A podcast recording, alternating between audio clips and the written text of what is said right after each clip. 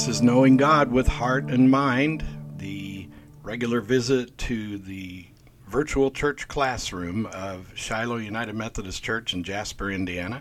I'm Pastor Dan, and I have my daughter Bethany here helping me again as we lead you through this study of Mere Christianity, the book by C.S. Lewis.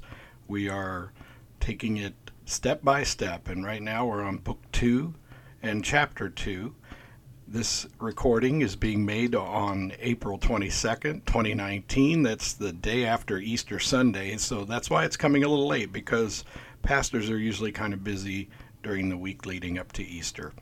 It's been a glorious week, and we're grateful for it and uh, grateful for you, listeners. So thanks for joining us. Without further ado, we'll drive right into the uh, into the discussion. Chapter two of book two is called "The Invasion," and uh, in the first part of the discussion, C.S. Lewis describes how, like atheism, there are uh, certain things, uh, certain ways of describing and explaining things that are just too simple. Two ways, uh, another way to explain the the uh, ought within us that uh, he calls Christianity and water. So, Bethany, what do you think? Well, he says that Christianity and water is is the belief that some people have that that there is in fact a God who created everything, but that's the end. They leave out all of like the so-called bad stuff like sin and that there's that there's Excuse evil in the world. Um, which I said a little while ago to you that it sounded like deism. Mm-hmm. Um, which apparently is in your study notes. So I'm glad I was on the right track. Yeah.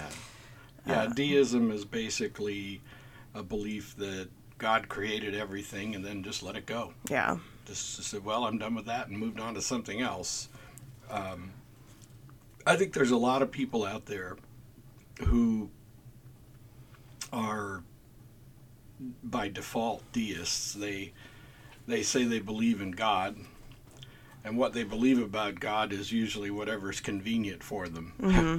I mean, they believe that God is good and loves everybody, and it doesn't matter what you do or anything. You know, it's all okay. Yeah. And they're particularly grateful that God just walked away and left it alone. So they figure that they don't have to deal with God until they're face to face with God, and then they're counting on God to be really good. Yeah. oh, sorry. Goodness, we were we were just. I read this. You can morning- edit that out, maybe. Probably not. but I but I did. Uh, you know, April twenty second, twenty nineteen, in Jasper, Indiana, the pollen count is way high right now. I feel it. I feel it a lot. So, no doubt people who are listening with us in this area will agree that it's hard not to have drippy nose, gurgly throat, sneezing, and all that other fun stuff that goes with. It's Earth Day. Maybe nature's fighting back. There you go. It's attacking us. Speaking of deism, Earth Day would definitely be in the vicinity. Uh, it's great that we take care of the earth and we set aside a day to to honor God's creation, and yet I doubt that's what most people think of when they think of Earth Day. But enough of that. So, why is it not good to ask for a simple religion?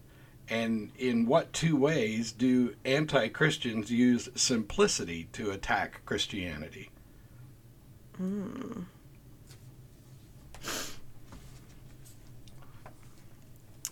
Well, Real things aren't simple. right. I, I marked that in my book. Actually, I that's highlighted. Real things aren't are not simple, and that's true. And I also think he makes a good point where he says that if you're going to go ask the question of what's happening in the world, then you have to be prepared for a difficult answer. Mm-hmm. Like you can't ask questions like that and assume that it'll be simplistic, Yeah. which is a good point. Um, but he, yeah, he talks about how like there are people who, whether they know it or not, they seek to destroy Christianity because they have this kind of silly, simplistic ideal. Mm-hmm. And it, he says like it's a version of Christianity that's great for a six year old. Mm-hmm. But when you try to actually like dive into Christian doctrine that like a fully formed adult should understand, Mm-hmm. they're like, "Oh, you're making my head spin. This is too complicated." And that surely God would have had a simple, beautiful Mm-hmm. religion and Yeah, so they complain when it's too simple, but they also but when they start looking at it in its in its uh, depth, then they say it's too complicated. And so we're back to the deists, the prac- the, the sort of default deists that say, "Well, yeah, I, I like that there's a God, and I'm I'm sure He's going to be perfect and good and wonderful, and and uh, you know, I, yeah, it's Mhm. it's a uh, to use uh, to use his words, it's sophomoric and naive. yes. So yeah, I also love that he says that. So he says, yes, reality is complicated, but it's also weird, which I think is great. Like that's that's when he that's something he says in terms of like his next, Mhm. and I just love that. Well, like like It's he uses, you know, so so the study guide says that that you can see a table, but what you are looking at is not as simple as it appears Mm-hmm. because you're really looking at atoms and light waves and optic nerve and the brain are all involved. So the whole experience of a table is um, a example of, of how it's not as complicated or uh, it, it doesn't seem that complicated but it gets very complicated that kind of reminds me of the, the seminary discussion about the nature of, of the eucharist and and when we take communion you know what is actually going on? And and uh, people who would argue that while the bread doesn't change in its appearance it changes in its essence. And uh, therefore it is in fact the body of Jesus Christ, the very flesh of Christ, um, would use a similar argument. They'd say it looks like bread, but something far more complex is going on that you can't see, and and uh, they use the argument that if you had a table, we'll say, made of wood, and you saw that it was a table. Um, and then someone burned it down to a pile of ash, it could be argued that it's still a table, even though it doesn't appear to be a table anymore because it hasn't lost its tableness. You know, so Yeah. it's all very fascinating. The Um, that may be one of the Law pe- of conservation of mass. it, it could be the way that that uh, you know that Christianity gets a little too complicated because the table was a tree before, or maybe it was a pallet before, or maybe it was uh, you know because in my house wood gets repurposed all the time. I mean. We have so many things around here that I've built out of the same wood three or four times. and so which is its actual essence you know. So anyway we digress. I digress. So it could not have been guessed or predicted which means it is all has all the elements or unusual twists that really that reality does. Boy it's uh, clearly post easter weariness here. Well, I like, yeah, he says that a lot, like, it makes me think of that truth is stranger than fiction phrase. Like, he says reality is the thing you couldn't have guessed, which is pretty accurate, I think. Um, that, like, you can imagine some really wild things, but reality usually ends up being wilder. Um, and he said, and that's like a reason to believe Christianity because it's kind of like the truth is stranger than fiction. Yeah, and and honestly, again, you know, I'm just full of side comments today. Um, but you remember when we were doing the Revelation Bible study, I talked often about how the more interesting thing to do is to take the scripture as it's written and assume that what it says is what it means. And if it is, in fact, saying exactly what it means, then that means the truth is far more interesting and sometimes frightening than the reality because a lot of Bible scholars, well meaning, uh, always try to dumb the Bible down to something they can wrap their minds around, which I think is ironic because, again, it goes back to the sophomoric and naive approach. You can take something in Scripture that perhaps describes, you know, demons and and uh, and demonic human uh, activity and and you know Egyptian pharaohs whose heads are the shape of their hats and all this kind of stuff, and you can say, no, no, no, that's it's that's ridiculous. That's ludicrous. It really means this, and what they're really doing is, is they're trying to satisfy their need for something that they can explain and that they can have authority over as opposed to saying there are th- certain realities the Bible describes that I can't have authority over and I can't describe because I don't understand it. Mm-hmm. You know, and I have to assume it is saying exactly what it means. And and once you open your mind to that, then all of a sudden all these other realities start to make sense to you. And uh, C.S. Lewis, I think I'm right on track with C.S. Lewis because I think back to the to the Chronicles of Narnia, especially that movie that was made about the Lion, the Witch, and the Wardrobe book, and how there were half human, half beast, and there were all these different mythological characters in the story, and he let them all exist together because he was all about he he understood a lot about mythology in the world and and uh, and it actually makes more sense when you let go of your need to be in control of what you're reading in the Bible and just see what it says and take it at its value of what it's saying. Mm-hmm. It actually makes more sense of the world because now all of a sudden there's a world out there where maybe once upon a time there were weird hybrid creatures that were caused by Genesis chapter 6, right?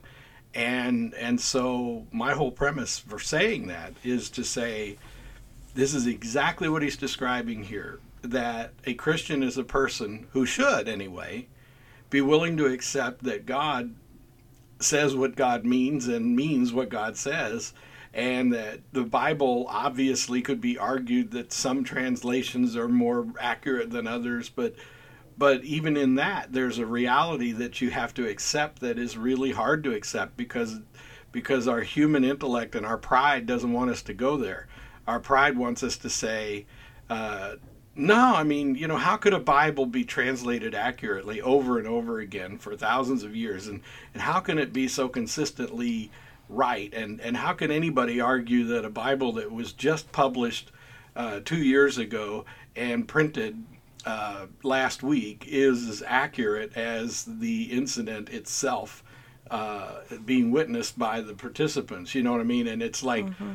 the the irony is is that if you will let go of your need to be in control and just take it as it's written, you will recognize that there's actually more rational explanation for what doesn't make sense than there is for what you think would make sense. Mm-hmm. And it brings you all the way back around to this, you know, it could not have been guessed or predicted, which means that all of its elements or unusual twists are the reality. Yeah. That's good stuff. The problem is a universe that contains much that is obviously bad and meaningless, but contains creatures like ourselves who know that it is bad and apparently meaningless the only two views around that face all the facts are Christianity and dualism. Mm-hmm. It's not really a question as much as it is an explanation, right? So let's yeah. look. Because I read the answers instead of the questions. Whoops. No, that's all right. So, what then, according to Lewis, is the appeal of Christianity as an explanation?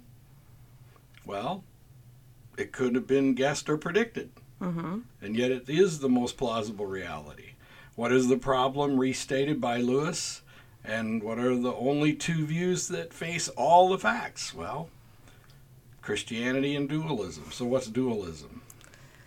It's like when you believe that there's two two powers that are equal and independent, good and evil, or good and bad, and that we're just kind of stuck in the middle of their ongoing battlefield. Um, but one didn't create the other. Like they're two powers who are equal but independent of each other. Mm. And that seems like a really prevalent view as well. Mm-hmm. Um, that's sort of like the dark side of the force versus the good force. Yeah. Um, the sense that that two equally powerful entities set up shop somewhere above Earth and decided to fight over it. And it makes more sense that a single creator gave birth to it all or, or created it all, and that some parts of it, as a result of the loving creator's desire to make the creation most excellent,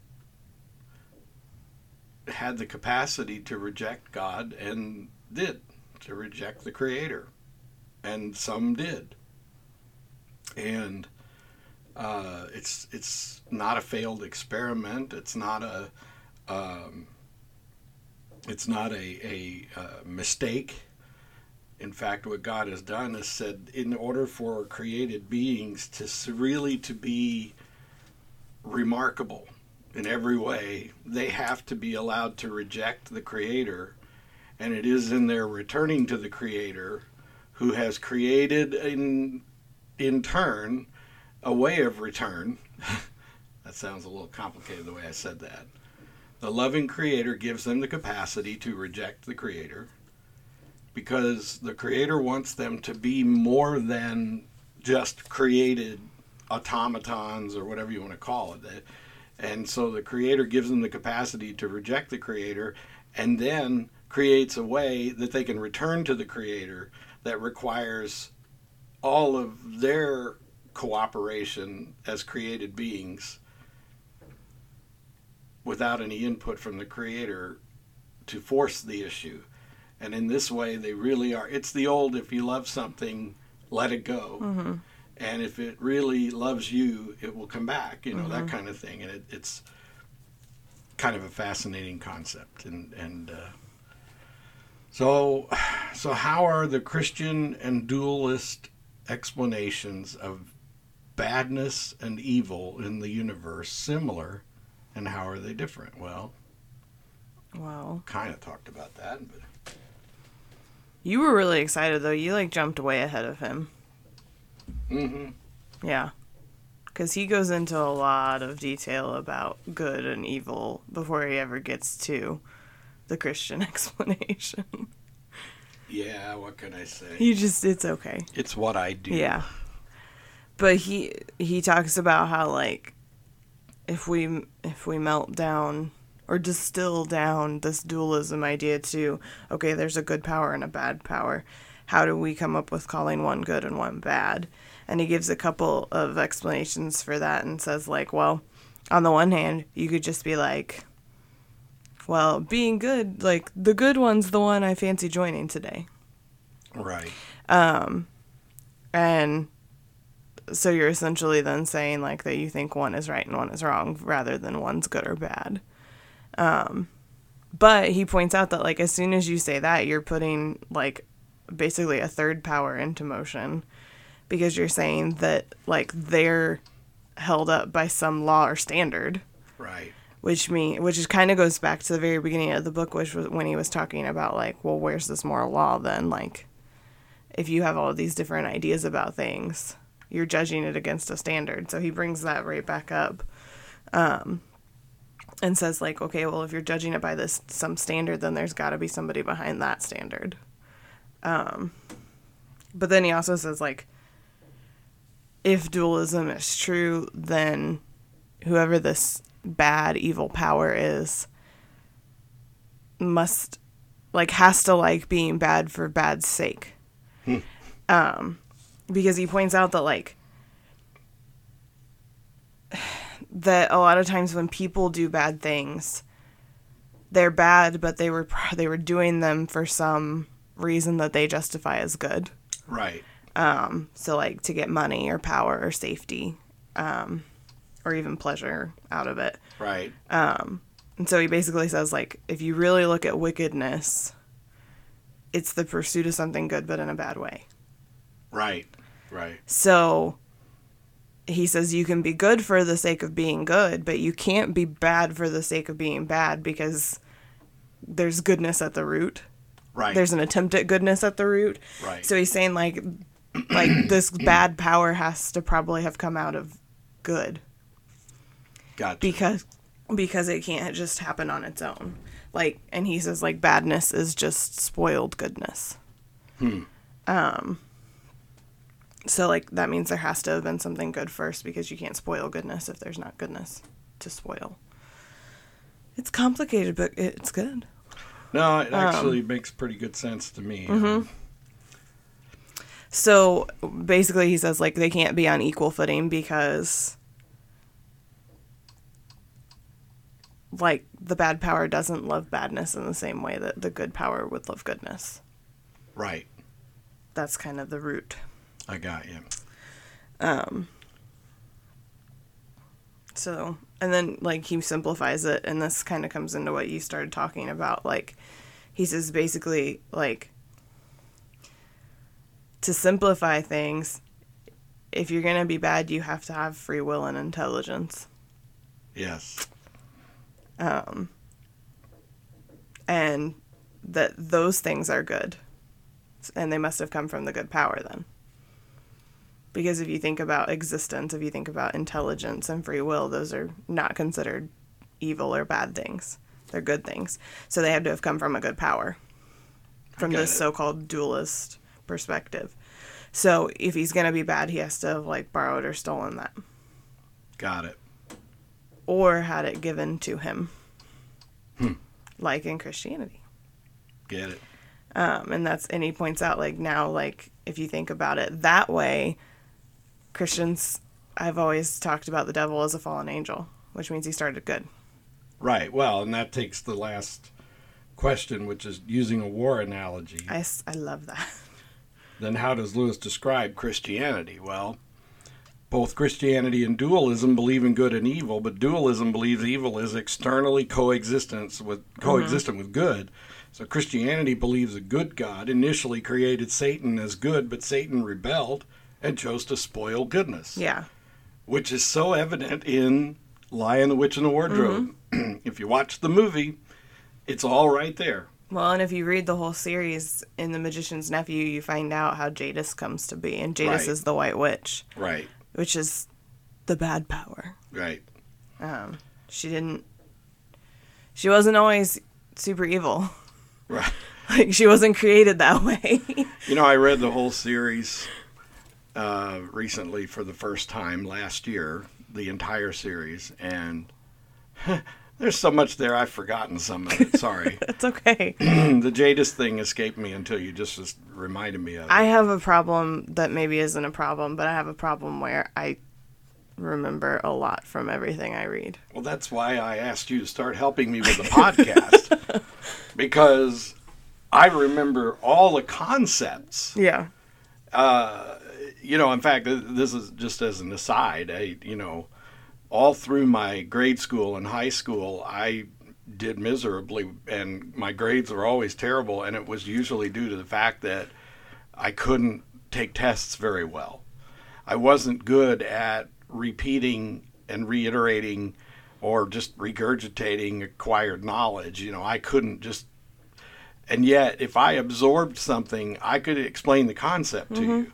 So I excelled when I got to college because after we got through the rudimentary, basic stuff that's required even in college, you know, that requires testing and everything, my grades just gradually got better and better and better all the way through to my master's degree, where it's all about explaining how you think and what you understood. Mm-hmm. And so that's how I really transformed from a really lousy student to a really excellent student. And it's because I was given permission to explain what I understood instead of repeating memorized words, verses, phrases formulas, that kind of thing. My mind can wrap, I can grasp the concepts behind uh, algebra, but I can't do algebra out of a book. I Yeah. just can't, you know. So we make a good combination on this podcast because I'm wanting people to do their critical thinking, and there's a certain part of that requires you to re- remember what was said. So this and this Bible study by by far, I mean this book study has been probably the best one we've ever done yet on these podcasts we've done together because it combines both elements. And and it's really funny because because uh, you know you're sort of the the play-by-play announcer and I'm sort of the color commentator Yes. or the analyst. Uh, they call me analyst now, you know. Well, Because it sounds better than color guy. yeah, but the truth I'm is, really glad I'm the play-by-play one though. you you are you are giving us the the facts, the Mm-hmm. the the words from the book, the the data, and I can sit here and opine and comment on the concepts, and that that is a good formula. So it's pretty cool because, like I said, I read the whole series, and I get Lewis's whole premise in the series of the nature of the universe, you know, and the and the whole nature of good and evil, and the relationship between uh, the creator and the created, and and uh, I totally get that. But and, and I really enjoy these books, and listening to them and reading them and everything is just very fulfilling for me. But I seldom outline and highlight things in my books. And it isn't because I have some opposition to that. It's because there's very little chance I'm going to go back to it. and every now and again, I will take something that I really like and mark it because I think it would be good to share with other people. But if I don't share it pretty soon, it's gone. Mm-hmm. You know. Uh, anyway, that's just a little personal aside there for you folks. And, and knowing that my mom is listening, I guess she'll be pleased to know that, you know, I've discovered how to be smart. It just wasn't school book, grade school, 1975 way of doing it. I think she knows that. I think she knows that. She always believed that I had enormous potential, that I was just not uh, growing in, in healthy soil. That's my mother, the green thumb all the way up to her elbow, would say that. Mm-hmm. That just needed to be planted in a place where I could thrive. But that's a good point, though. Um, many of you are listening to this and will respond in different ways uh, to the concepts, and some of you will go back and get the book and, and do like Bethany and just run your highlighter over every other paragraph, and and some of you will be like me and you'll just ruminate over it for days, and then suddenly. One day, someone will ask you to explain what you think about the nature of good and evil, and you'll just explain it mm-hmm. and they'll say, "Wow, that's brilliant! You're brilliant," and and you'll know that it was informed by C.S. Lewis, and so and then there's all kinds of in the middle. Well, we've we've covered that chapter pretty well. Um, Did we answer the last question? well, not entirely. So both believe that the universe is at war. Mm-hmm. Dualism believes that the war is a never-ending, eternal struggle, right. and Christianity believes it is a temporary evil war or rebellion that will come to a conclusion. Yeah, and Lewis, his description at the end of the chapter of kind of where we stand and all of it is so great. Well, talk about that. Well, he just he talks about how we like Christianity and dualism have some things in common when you look at it that way, like that that there is this ongoing war um, between this dark power, but we believe that this dark power was created by God and he went wrong. right. um, and but it's so great because he says that like this isn't a like universal war between independent powers like dualism would say it's a civil war right. it's a rebellion and that and i love it because he says that we're essentially living in occupied territory which is great It almost sounds like yesterday's Easter sermon, Yeah. doesn't it? like that we're in enemy occupied territory and and then i love it because he says basically when we go to church on sunday um and we get like Oops. And we hear we listen to our sermons and our we worship together and stuff it's like we're getting our secret wireless dispatches from behind good. enemy lines um, And and I like being that guy. and he says like the rightful king has in fact landed in enemy territory but he's in disguise and it's just it's just a really awesome analogy Um, because uh, you it know, makes me feel like a super spy which you know i have a thing for things like that so it just makes me feel real excited what's really cool is um, that also kind of illustrates how I sort of do my thing. Mm-hmm. I, and I'm not again. This is not about me, but what I'm saying is, is I just described how I don't quote chapter and verse from the Bible or C.S. Lewis. Um, whatever I write about in sermons, uh, whatever I write my in my sermon notes, if I draw on a concept that I recall from Scripture, I always look it up and provide the the corresponding reference. But the truth is, is when I'm writing, I'm just writing, and I mark places in my writing where I know I need to go back and give a cross reference and to double check myself to make sure that I. So I feel like I have a certain responsibility for citation um, in order to add to the credibility of what I'm saying, but that's not how I do it. And I just think it's really funny because then you you know you look at Lewis's description and we come together on Sunday morning and especially yesterday it was so funny because we had uh, we had the biggest turnout at church that the church has seen in over 10 years. And it was mostly almost entirely people who are all associated with the church. It's just that it's rare for them to all arrive at once. Yeah. And I said, This is like a homecoming. And then I did this whole message about how Christ wasn't at home. And we're not at home. Mm-hmm. And so it really was everything that that last paragraph or two describes in mm-hmm. this chapter that this was a war dispatch. This was this was all right.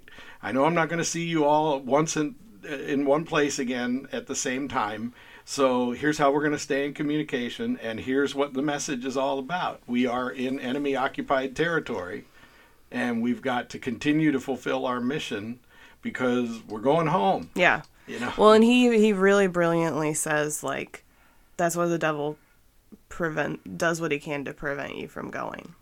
And he does that by playing on your laziness your conceit your pride um, which is really true because there i love church but there maybe not always on sunday mornings but there there are times where i get home from work and i'm really tired and i'm like oh i do not want to go back out and go to church.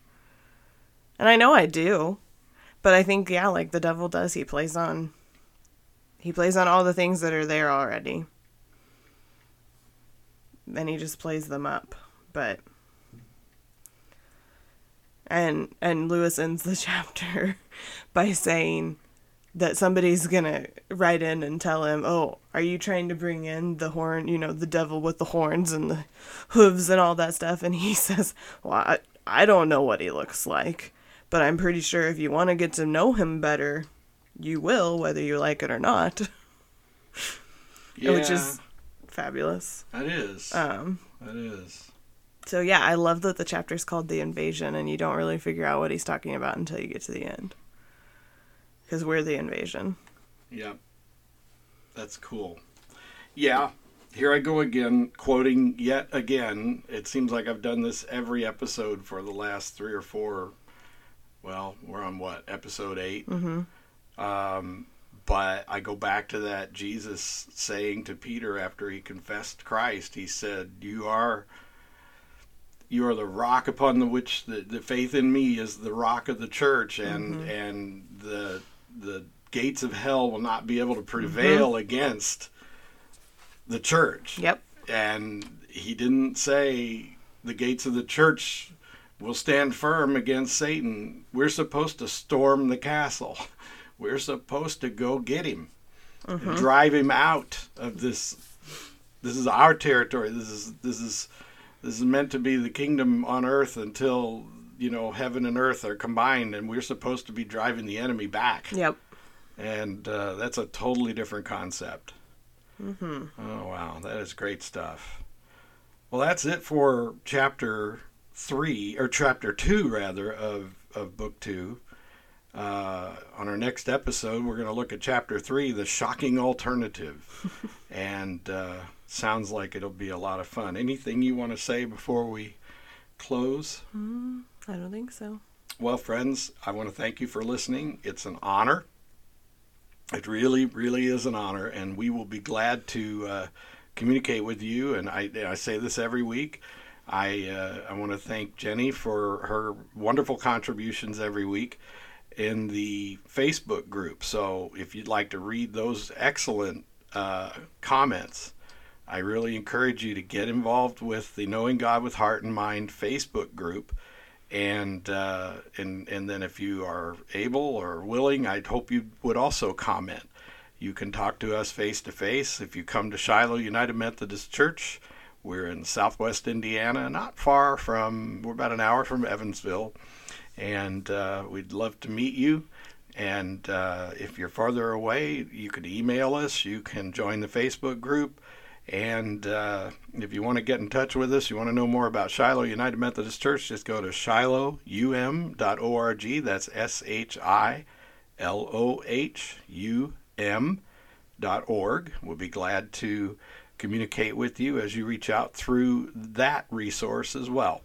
For now, I want to just thank you again for listening, and God bless you, and goodbye.